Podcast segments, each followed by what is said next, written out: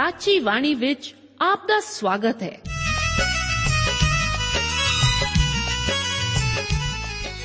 ਪ੍ਰਿय ਸ਼੍ਰੋਤਾ, ਇਹ ਸਾਚੀ ਬਾਣੀ ਕੀ ਹੈ?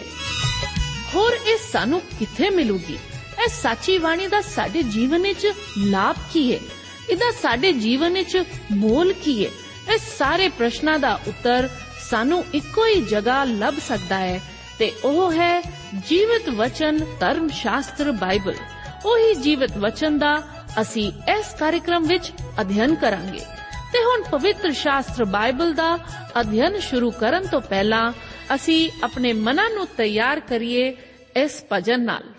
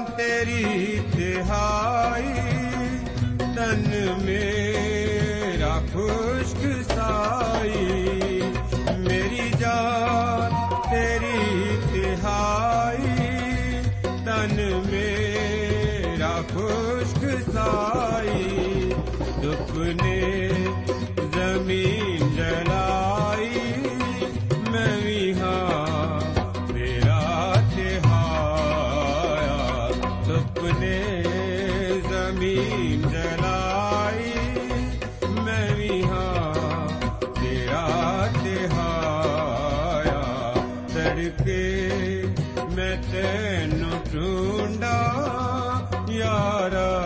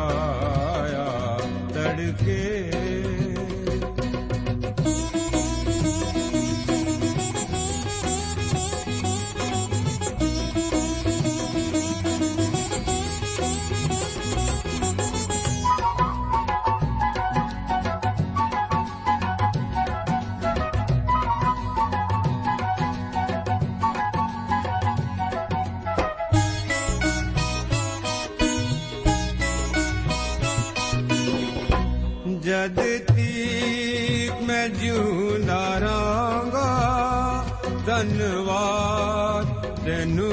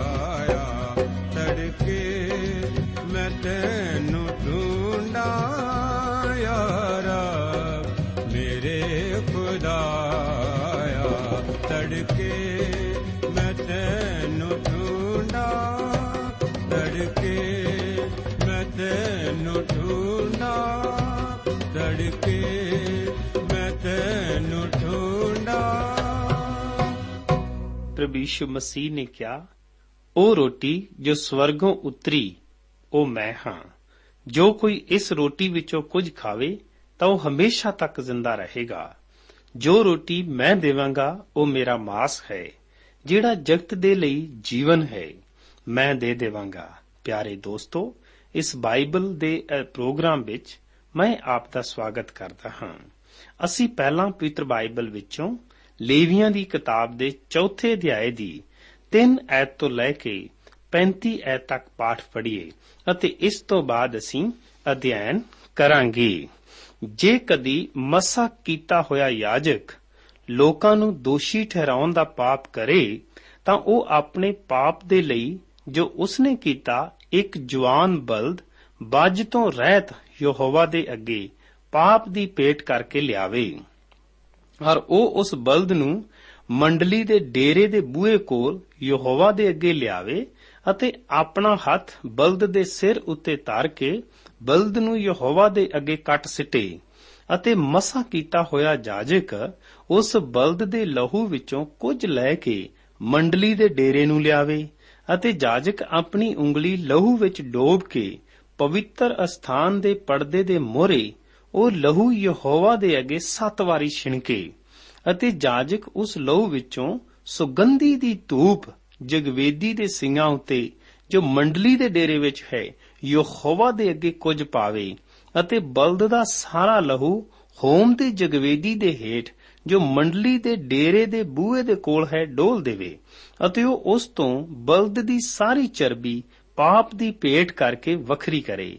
ਉਹ ਚਰਬੀ ਜੋ ਆਂਦਰਾਂ ਨੂੰ ਕੱਜਦੀ ਹੈ ਅਤੇ ਸਾਰੀ ਚਰਬੀ ਜੋ ਆਂਦਰਾਂ ਦੇ ਉੱਤੇ ਹੈ ਅਤੇ ਦੋਵੇਂ ਗੁਰਦਿਆਂ ਅਤੇ ਵਖੀਆਂ ਦੇ ਕੋਲ ਉਹਨਾਂ ਉੱਤੇ ਜਿਹੜੀ ਚਰਬੀ ਹੈ ਅਤੇ ਉਸ ਝਿੱਲੀ ਨੂੰ ਜੋ ਕਲੇਜੇ ਉੱਤੇ ਹੈ ਗੁਰਦਿਆਂ ਸਣੇ ਉਹ ਵੱਖਰੀ ਕਰੇ। ਜਿਸ ਤਰ੍ਹਾਂ ਉਹ ਸੁਖ ਸੰਦ ਦੀਆਂ ਭੇਟਾਂ ਦੀ ਬਲੀ ਦੇ ਬਲਦ ਤੋਂ ਵੱਖਰੇ ਹੋਏ ਅਤੇ ਯਾਜਕ ਉਹਨਾਂ ਨੂੰ ਹੋਮ ਦੀ ਜਗਵੇਦੀ ਉੱਤੇ ਸਾੜੇ ਅਤੇ ਬਲਦ ਦੀ ਖਲ ਉਸ ਦਾ ਸਾਰਾ ਮਾਸ ਅਤੇ ਉਸ ਦੇ ਸਿਰ ਸਣੇ ਅਤੇ ਉਸ ਦੀਆਂ ਲੱਤਾਂ ਸਣੇ ਅਤੇ ਉਸ ਦੀਆਂ ਆਂਦਰਾਂ ਤੇ ਉਸ ਦਾ ਗੋਹਾ। ਅਰਥਾਤ ਸਭ ਬਲਦ ਉਹ ਡੇਰਿਆਂ ਤੋਂ ਬਾਹਰ ਇੱਕ ਸੂਤਰੀ ਥਾਂ ਵਿੱਚ, ਜਿੱਥੇ ਸਵਾਹ ਪੈਂਦੀ ਹੈ, ਲੈ ਜਾਵੇ।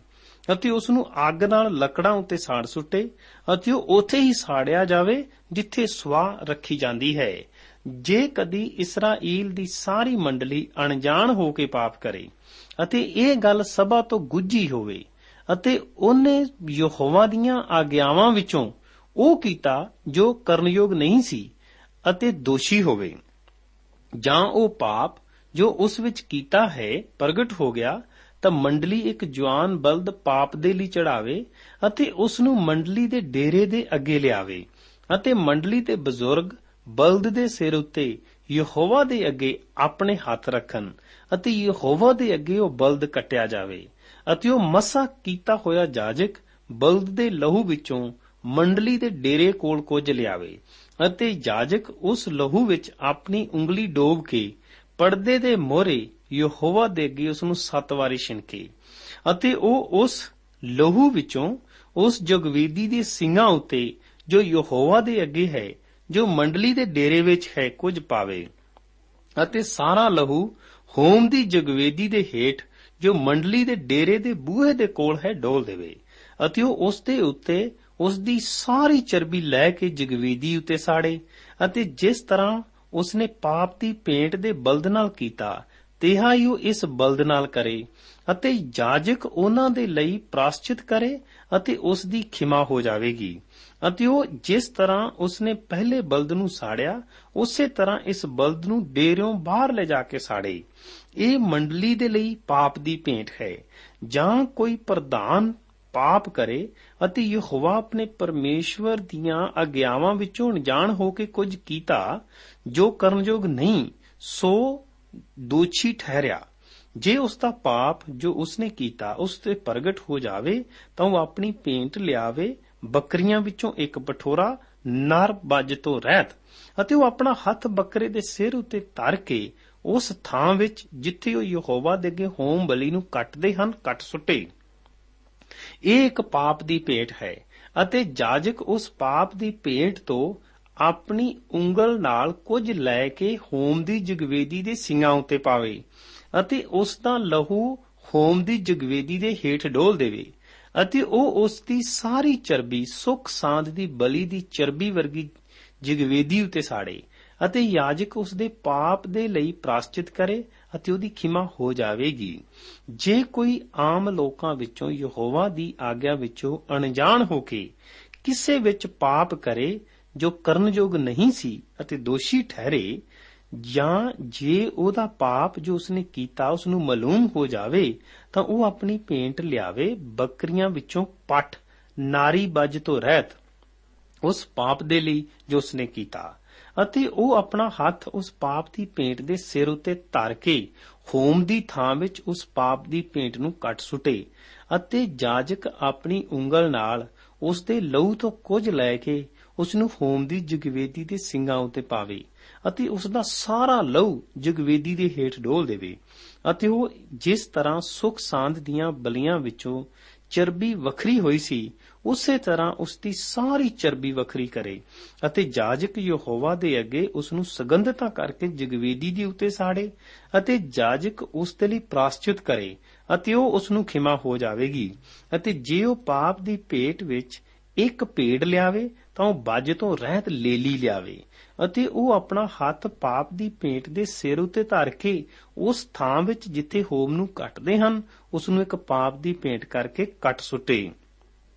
ਅਤੇ ਯਾਜਕ ਆਪਣੀ ਉਂਗਲ ਨਾਲ ਪਾਪ ਦੀ ਭੇਟ ਤੋਂ ਕੁਝ ਲਹੂ ਲੈ ਕੇ ਹੋਮ ਦੀ ਜਗਵੇਦੀ ਦੇ ਸਿੰਘਾਂ ਉੱਤੇ ਪਾਵੇ ਅਤੇ ਉਸ ਦਾ ਸਾਰਾ ਲਹੂ ਜਗਵੇਦੀ ਦੇ ਹੇਠ ਡੋਲ ਦੇਵੇ ਅਤੇ ਉਹ ਉਸ ਦੀ ਸਾਰੀ ਚਰਬੀ ਜਿਸ ਤਰ੍ਹਾਂ ਸੁਖ ਸਾਂਦ ਦੀਆਂ ਬਲੀਆਂ ਤੋਂ ਲੇਲੇ ਦੀ ਚਰਬੀ ਵੱਖਰੀ ਹੋਈ ਸੀ ਵੱਖਰੀ ਕਰੇ ਅਤੇ ਜਾਜਕ ਯਹੋਵਾ ਦੀਆਂ ਅੱਗ ਦੀਆਂ ਭੇਡਾਂ ਦੇ ਅਨੁਸਾਰ ਉਹਨਾਂ ਨੂੰ ਸਾੜੇ ਅਤੇ ਜਾਜਕ ਉਸ ਦੇ ਪਾਪ ਦੇ ਲਈ ਜੋ ਉਸਨੇ ਕੀਤਾ ਪ੍ਰਾਸ਼ਚਿਤ ਕਰੇ ਅਤੇ ਉਹਦੀ ਖਿਮਾ ਹੋ ਜਾਵੇਗੀ।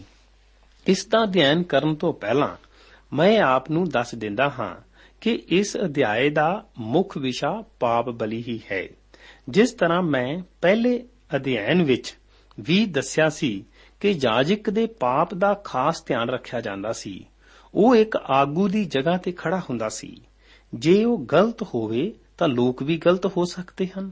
ਉਸ ਦਾ ਪਾਪ ਲੋਕਾਂ ਦਾ ਵੀ ਪਾਪ ਸੀ। ਜਿਸ ਤਰ੍ਹਾਂ ਦਾ ਜਾਜਕ, ਉਸੇ ਤਰ੍ਹਾਂ ਦੇ ਲੋਕ। ਉਹ ਆਪਣੇ ਵਾਸਤੇ ਬਲੀ ਚੜਾਉਣ ਲਈ ਜਵਾਨ ਬਲਦ ਲਿਆਉਂਦਾ ਸੀ। ਉਸ ਦਾ ਉਹ ਅਹੁਦਾ ਇਹ ਨਿਰਧਾਰਤ ਕਰਦਾ ਸੀ ਕਿ ਇੱਕ ਪਾਪੀ ਲਈ ਬਲੀ ਚੜਾਉਣ ਲਈ ਕਿਸ ਤਰ੍ਹਾਂ ਦਾ ਪਸ਼ੂ ਲਿਆਏ? ਉਸ ਦਾ ਪਾਪ ਤਾਂ ਭਿੰਨ ਨਹੀਂ ਸੀ, ਪਰੰਤੂ ਉਸ ਦੀ ਜ਼ਿੰਮੇਵਾਰੀ ਵੱਡੀ ਸੀ। ਅੱਜ ਵੀ ਇਸ ਤਰ੍ਹਾਂ ਹੈ।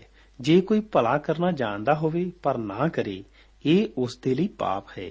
हे ਮੇਰੇ ਭਰਾਵੋ, ਬਹੁਤੇ ਉਪਦੇਸ਼ਕ ਨਾ ਬਣੋ, ਕਿਉਂਕਿ ਤੁਸੀਂ ਜਾਣਦੇ ਹੋ ਕਿ ਸਾਨੂੰ ਵਧੇਕ ਸਜ਼ਾ ਮਿਲੇਗੀ। हे ਮੇਰੇ ਦੋਸਤੋ, ਆਪ ਜੋ ਇੱਕ ਉਪਦੇਸ਼ਕ, ਅਧਿਆਪਕ, ਭਜਨਕਾਰ ਬਣਨਾ ਚਾਹੁੰਦੇ ਹੋ ਤਾਂ ਆਪ ਬਾਕੀਆਂ ਨਾਲੋਂ ਜ਼ਿਆਦਾ ਜ਼ਿੰਮੇਵਾਰ ਹੋ। ਇਹ ਇੱਕ ਯਾਜਕ ਦੀ ਜ਼ਿੰਮੇਵਾਰੀ ਦਾ ਇੱਕ ਜ਼ਿਕਰ ਹੈ। ਪਰੰਤੂ ਯਾਜਕ ਵੀ ਬਾਕੀ ਆਦਮੀਆਂ ਦੀ ਤਰ੍ਹਾਂ ਹੀ ਪ੍ਰੀਖਿਆ ਦੇ ਮਤਹਿਤ ਸੀ। ਇਸ ਲਈ ਮਸੀਹ ਵਿੱਚ ਅਤੇ ਹਰੂਨ ਦੁਆਰਾ ਬਣਾਏ ਜਾਣ ਵਾਲੇ ਯਾਜਕਾਂ ਵਿੱਚ ਭਿੰਨਤਾ ਸੀ। ਇਹ ਸਾਡਾ ਪ੍ਰਧਾਨ ਯਾਜਕ ਇਹੋ ਜਿਹਾ ਨਹੀਂ ਹੈ ਕਿ ਸਾਡਿਆਂ ਦੁੱਖਾਂ ਜਾਂ ਪ੍ਰੀਖਿਆਵਾਂ ਵਿੱਚ ਸਾਡਾ ਦਰਦੀ ਨਾ ਹੋਵੇ। ਸਗੋਂ ਸਾਰੀਆਂ ਗੱਲਾਂ ਵਿੱਚ ਸਾਨੂੰ ਔਰ ਸਾਡੇ ਵਾਂਗੂ ਪਰਤਾਇਆ ਗਿਆ ਅਤੇ ਉਹ ਪਾਪ ਤੋਂ ਰਹਿਤ ਰਿਹਾ। ਪਰਦੇ ਪਿੱਛੇ ਸੱਤ ਵਾਰ ਲਹੂ ਛਿੜਕਣ ਨਾਲ ਦੋਸ਼ੀ ਦਾ ਸੰਬੰਧ ਪਰਮੇਸ਼ਵਰ ਨਾਲ ਜੁੜਦਾ ਸੀ। ਧੂਪ ਦੀ ਵੇਦੀ ਉੱਤੇ ਕੁਝ ਲਹੂ ਚੜਾਉਣ ਨਾਲ ਦੋਸ਼ੀ ਨੂੰ ਭਗਤ ਕਰਨਾ ਸੁਭਾਅ ਪ੍ਰਾਪਤ ਹੁੰਦਾ ਸੀ। ਸਾਨੂੰ ਪਰਮੇਸ਼ਵਰ ਵੱਲੋਂ ਕਬੂਲਿਆ ਜਾਣਾ ਅਤੇ ਉਸ ਦੀ ਬੰਦਗੀ ਕਰਨਾ ਪ੍ਰਭੂ ਯੀਸ਼ੂ ਦੇ ਲਹੂ ਉੱਤੇ ਹੀ ਨਿਰਭਰ ਕਰਦਾ ਹੈ। ਸ਼ਰਾ ਦੇ ਅਨੁਸਾਰ ਲਗਾਤਾਰ ਸਾਰੀਆਂ ਵਸਤਾਂ ਲਹੂ ਨਾਲ ਹੀ ਸ਼ੁੱਧ ਕੀਤੀਆਂ ਜਾਂਦੀਆਂ ਹਨ। ਬਿਨਾਂ ਲਹੂ ਬਹਿ ਮਾਫੀ ਨਹੀਂ ਸੀ ਮਿਲਦੀ। ਬਾਕੀ ਬਚੇ ਲਹੂ ਨੂੰ ਪਿੱਤਲ ਦੀ ਜਗਵੇਦੀ ਉੱਤੇ ਡੋਲ ਦਿੱਤਾ ਜਾਂਦਾ ਸੀ।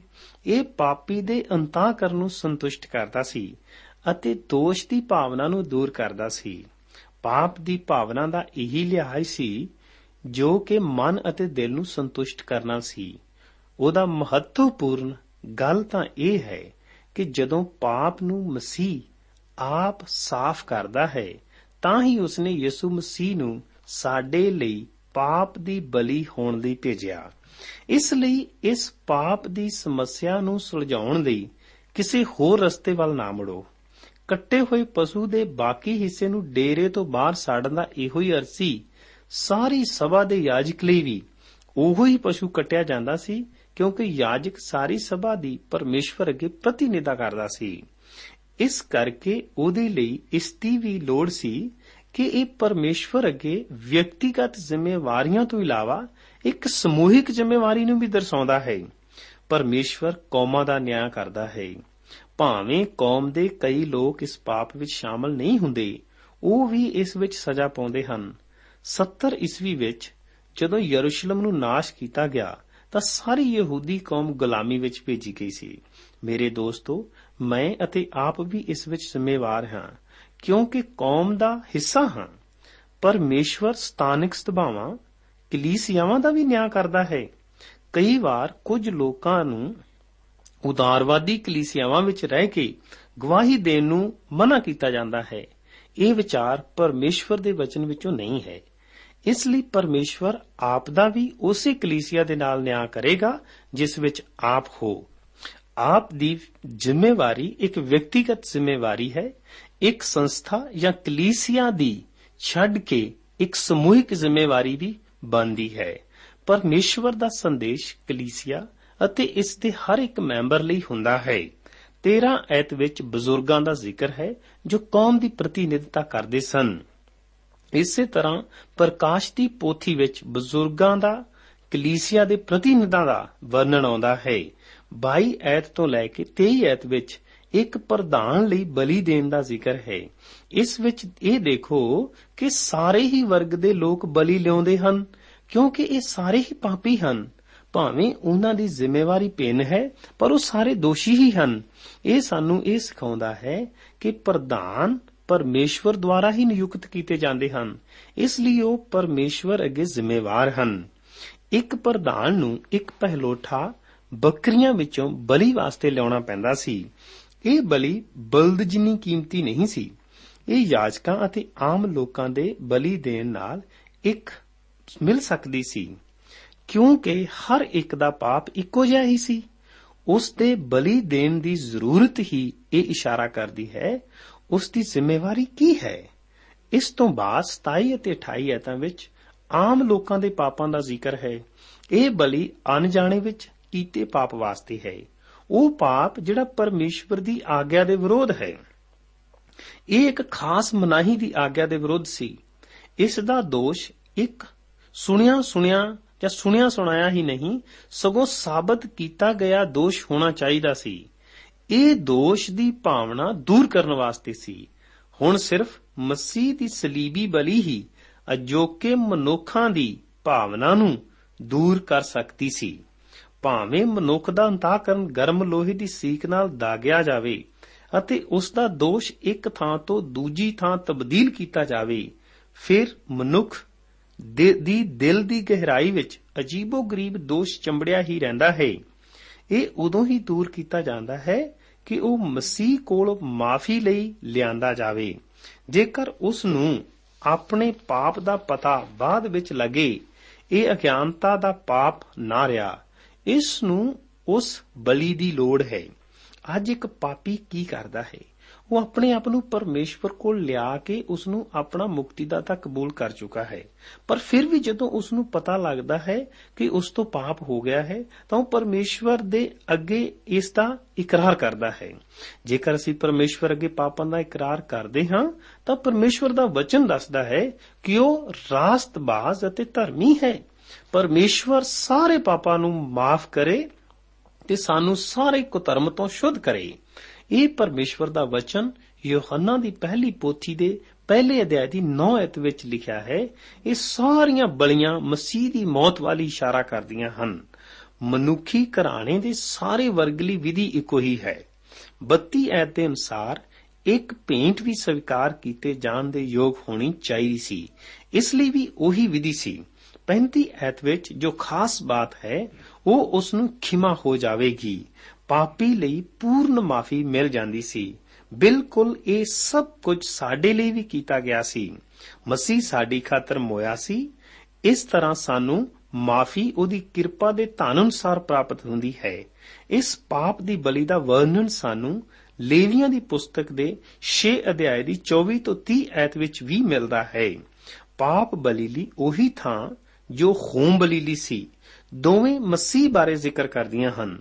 ਪਾਪ ਬਲੀ ਪਵਿੱਤਰ ਸੀ ਆਪ ਨੂੰ ਯਾਦ ਹੋਵੇਗਾ ਕਿ ਮਸੀਹ ਨੇ ਜ਼ਬੂਰ 22 ਦੇ ਵਚਨ ਨਾਲ ਇਹ ਦੁਹਾਈ ਦਿੱਤੀ हे ਮੇਰੇ ਪਰਮੇਸ਼ਵਰ हे ਮੇਰੇ ਪਰਮੇਸ਼ਵਰ ਤੈਂ ਮੈਨੂੰ ਕਿਉਂ ਛੱਡ ਦਿੱਤਾ ਹੈ ਅਤੇ ਮੇਰੇ ਬਚਾਉਣ ਤੋਂ ਅਤੇ ਮੇਰੀਆਂ ਭੁੱਬਾਂ ਤੋਂ ਕਿਉਂ ਦੂਰ ਰਹਿੰਦਾ ਹੈ हे ਮੇਰੇ ਪਰਮੇਸ਼ਵਰ ਮੈਂ ਤੈਨੂੰ ਪੁਕਾਰਦਾ ਹਾਂ ਤੂੰ ਮੈਨੂੰ ਉੱਤਰ ਕਿਉਂ ਨਹੀਂ ਦਿੰਦਾ ਪਰ ਮੈਨੂੰ ਰਾਤ ਨੂੰ ਚੈਨ ਨਹੀਂ ਤੂੰ ਜੋ ਪਵਿੱਤਰ ਹੈ ਇਸਰਾਈਲ ਦੀਆਂ ਉਸਤਾਂ ਵਿੱਚ ਵਸਦਾ ਹੈ। ਮਸੀਹ ਸਾਡੀ ਖਾਤਰ ਸਲੀਬ ਉੱਤੇ ਪਾਪ ਬਣਿਆ, ਫਿਰ ਵੀ ਉਹ ਪਵਿੱਤਰ ਸੀ। ਪਰਮੇਸ਼ਵਰ ਨੇ ਉਸ ਤੋਂ ਮੂੰਹ ਮੋੜ ਲਿਆ, ਪਰ ਫਿਰ ਪਰਮੇਸ਼ਵਰ ਮਸੀਹ ਦੁਆਰਾ ਸੰਸਾਰ ਦਾ ਆਪਣੇ ਨਾਲ ਮੇਲ ਕਰਾ ਰਿਹਾ ਸੀ। ਮਨੁੱਖ ਇਸ ਨੂੰ ਨਹੀਂ ਸਮਝਦਾ। ਇਹ ਤਾਂ ਇੱਕ ਭੇਤ ਦੀ ਹੀ ਗੱਲ ਹੈ। ਉਹ ਪਵਿੱਤਰ ਸੀ ਅਤੇ ਅੱਜ ਵੀ ਪਵਿੱਤਰ ਹੈ, ਪਰ ਫਿਰ ਵੀ ਸਾਡਾ ਪਾਪ ਉਸ ਉੱਤੇ ਲਦਿਆ ਗਿਆ ਸੀ। ਜੋ ਦੁੱਖ ਉਸਨੇ ਸਾਡੇ ਲਈ ਸਲੀਬ ਉੱਤੇ ਸਹਿਆ, ਅਸੀਂ ਉਸ ਨੂੰ ਭੁੱਲ ਨਹੀਂ ਸਕਾਂਗੇ, ਕਿਉਂਕਿ ਉਹ ਪਵਿੱਤਰ ਹੈ ਅਤੇ ਕਿਉਂਕਿ ਅਸੀਂ ਪਵਿੱਤਰ ਨਹੀਂ ਹਾਂ, ਇਸ ਲਈ ਨਹੀਂ ਜਾਣਦੇ ਕਿ ਦੁੱਖ ਚੱਲਣਾ ਅਸਲ ਵਿੱਚ ਕੀ ਹੈ। ਆਪ ਗੌਰ ਕਰੋ ਕਿ ਇਹ ਬਲੀ ਤਾਂ ਪਾਪ ਵਾਸਤੇ ਸੀ, ਪਾਪ ਪਵਿੱਤਰਤਾ ਦੇ ਉਲਟ ਹੈ। ਪਰਮੇਸ਼ਵਰ ਅੰਤ ਵਿੱਚ ਇਸ ਨੂੰ ਯਾਦ ਦਿਲਾਉਂਦਾ ਹੈ, ਪਰਮੇਸ਼ਵਰ ਦਾ ਵਚਨ ਯਸ਼ਾਇਆ ਨਬੀ ਦੇ 5 ਅਧਿਆਏ ਦੀ 7 ਤੋਂ 9 ਵਿੱਚ ਆਖਦਾ ਹੈ, ਦੁਸ਼ਟ ਆਪਣੇ ਰਾਹ ਨੂੰ ਤਿਆਗੇ, ਬੁਰਿਆਰ ਆਪਣੇ ਖਿਆਲਾਂ ਨੂੰ, ਉਹ ਯਹੋਵਾ ਵੱਲ ਮੁੜੇ, ਤਾਂ ਉਹ ਉਸ ਉਤੇ ਰਹਿਮ ਕਰੇਗਾ। ਪਰਮੇਸ਼ਵਰ, ਜੋ ਅਤੀ ਦਿਆਲੂ ਹੈ ਵਚਨ ਕਹਿੰਦਾ ਹੈ, ਤੁਹਾਡੇ ਖਿਆਲ ਮੇਰੇ ਖਿਆਲ ਨਹੀਂ, ਤੁਹਾਡੇ ਰਾਹ ਮੇਰੇ ਰਾਹ ਨਹੀਂ। ਯਹੋਵਾ ਦਾ ਵਚਨ ਹੈ, ਜਿਵੇਂ ਆਕਾਸ਼ ਧਰਤੀ ਤੋਂ ਉੱਚਾ ਹੈ, ਉਸੇ ਤਰ੍ਹਾਂ ਮੇਰੇ ਖਿਆਲ ਤੁਹਾਡਿਆਂ ਖਿਆਲਾਂ ਤੋਂ। ਅਤੇ ਮੇਰੇ ਰਾਹ ਤੁਹਾਡਿਆਂ ਰਾਹਾਂ ਤੋਂ ਬਿਲਕੁਲ ਵੱਖਰੇ ਹਨ। ਸਾਨੂੰ ਯਾਦ ਰੱਖਣਾ ਚਾਹੀਦਾ ਹੈ ਕਿ ਪਰਮੇਸ਼ਵਰ ਨੇ ਸਾਨੂੰ ਪਾਪ ਤੋਂ ਬਚਾਇਆ ਹੈ। ਪਾਪ ਕਰਨ ਨੂੰ ਨਹੀਂ ਬਚਾਇਆ। ਹੁਣ ਅਸੀਂ ਕੀ ਆਖੀਏ? ਪਾਪ ਕਰਨ ਵਿੱਚ ਲੱਗੇ ਰਹੀਏ ਕਿ ਕਿਰਪਾ ਬਾਲੀ ਹੋਵੇ? ਕਦੀ ਨਹੀਂ। ਅਸੀਂ ਜਿਹੜੇ ਪਾਪ ਵਿੱਚ ਮੋਏ, ਹੁਣ ਉਸ ਵਿੱਚ ਕੀ ਕਰ ਜੀਵਨ ਕਟਿਏ? ਪ੍ਰਭੂ, ਆਪ ਨੂੰ ਇਹਨਾਂ ਵਚਨਾਂ ਨਾਲ ਅਸ਼ੀਰਵਾਦ ਦੇਵੇ। ਤੇ ਪਾਪ ਤੋਂ ਰਹਿਤ ਕਰੇ। ਆਮੀਨ।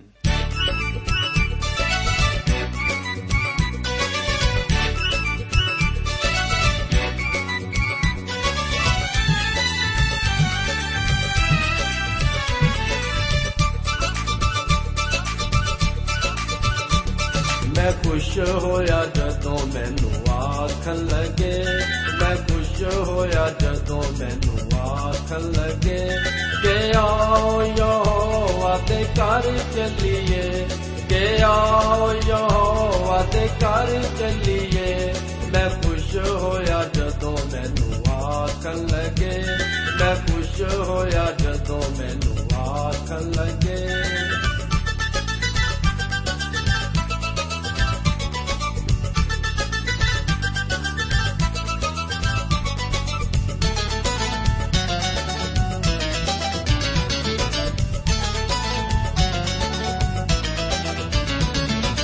ਯਰੂਸ਼ਲਮ ਤੂੰ ਖੁਦਾਵੰਦਾ ਦਾ ਸ਼ਹਿਰ ਐ ਯਰੂਸ਼ਲਮ ਤੂੰ ਖੁਦਾਵੰਦ ਦਾ ਸ਼ਹਿਰ ਤੇਰੇ ਬੂਹਿਆਂ ਵਿੱਚੋਂ ਖੜੇ ਸਾਡੇ ਪੈਰ ਤੇਰੇ ਬੂਹਿਆਂ ਵਿੱਚੋਂ ਖੜੇ ਸਾਡੇ ਪੈਰ ਮੈਂ ਖੁਸ਼ ਹੋਇਆ ਜਦੋਂ ਮੈਨੂੰ ਆਖਣ ਲੱਗੇ ਮੈਂ ਖੁਸ਼ ਹੋਇਆ ਜਦੋਂ ਮੈਨੂੰ ਆਖਣ ਲੱਗੇ ਕਿ ਆਓ ਯਹੋਵਾ ਦੇ ਘਰ ਚੱਲੀਏ। ਕਿ ਆਓ ਯਹੋਵਾ ਦੇ ਘਰ ਚੱਲੀਏ। ਮੈਂ ਖੁਸ਼ ਹੋਇਆ ਜਦੋਂ ਮੈਨੂੰ ਆਖਣ ਲੱਗੇ। ਮੈਂ ਖੁਸ਼ ਹੋਇਆ ਜਦੋਂ ਮੈਨੂੰ ਆਖਣ ਲੱਗੇ।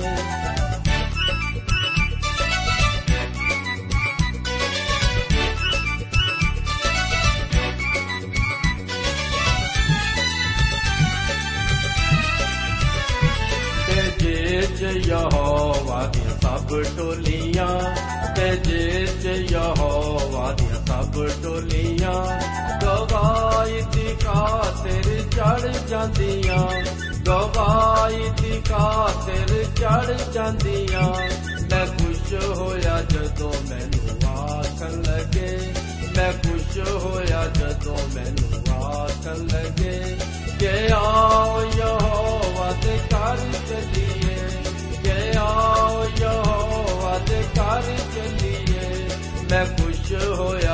ਜਦੋਂ ਮੈਨੂੰ ਆਖਣ ਲੱਗੇ ਮੈਂ ਖੁਸ਼ ਹੋਇਆ ਜਦੋਂ ਮੈਨੂੰ ਆਖਣ ਲੱਗੇ।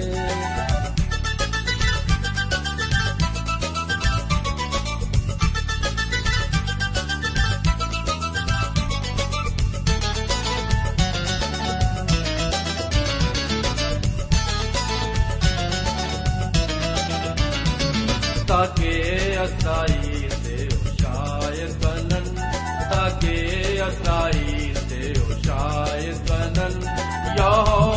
ਦੇ ਨਾਂ ਦੀ ਸਤਾਇਸ਼ ਕਰਨ ਯਹੋਵਾ ਦੇ ਨਾਂ ਦੀ ਸਤਾਇਸ਼ ਕਰਨ ਮੈਂ ਖੁਸ਼ ਹੋਇਆ ਜਦੋਂ ਮੈਨੂੰ ਆਖਣ ਲੱਗੇ ਮੈਂ ਖੁਸ਼ ਹੋਇਆ ਜਦੋਂ ਮੈਨੂੰ ਆਖਣ ਲੱਗੇ ਕਿ ਆਓ ਯਹੋਵਾ ਦੇ ਘਰ ਚੱਲੀਏ ਕਿ ਆਓ ਯਹੋਵਾ ਦੇ ਘਰ ਚੱਲੀਏ ਮੈਂ ਖੁਸ਼ ਹੋਇਆ ਜਦੋਂ ਮੈਨੂੰ ਆਖਣ ਲੱਗੇ ਮੈਂ ਖੁਸ਼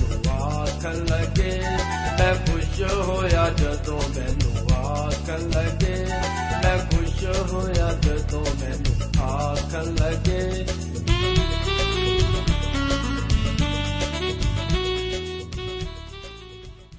ਦੋਸਤੋ, ਸਾਨੂੰ ਉਮੀਦ ਹੈ ਕਿ ਇਹ ਕਾਰਜਕ੍ਰਮ ਤੁਹਾਨੂੰ ਪਸੰਦ ਆਇਆ ਹੋਵੇਗਾ। ਤੇ ਇਹ ਕਾਰਜਕ੍ਰਮ ਸੁਣ ਕੇ ਤੁਹਾਨੂੰ ਬਰਕਤਾਂ ਮਿਲੀਆਂ ਹੋਣਗੀਆਂ।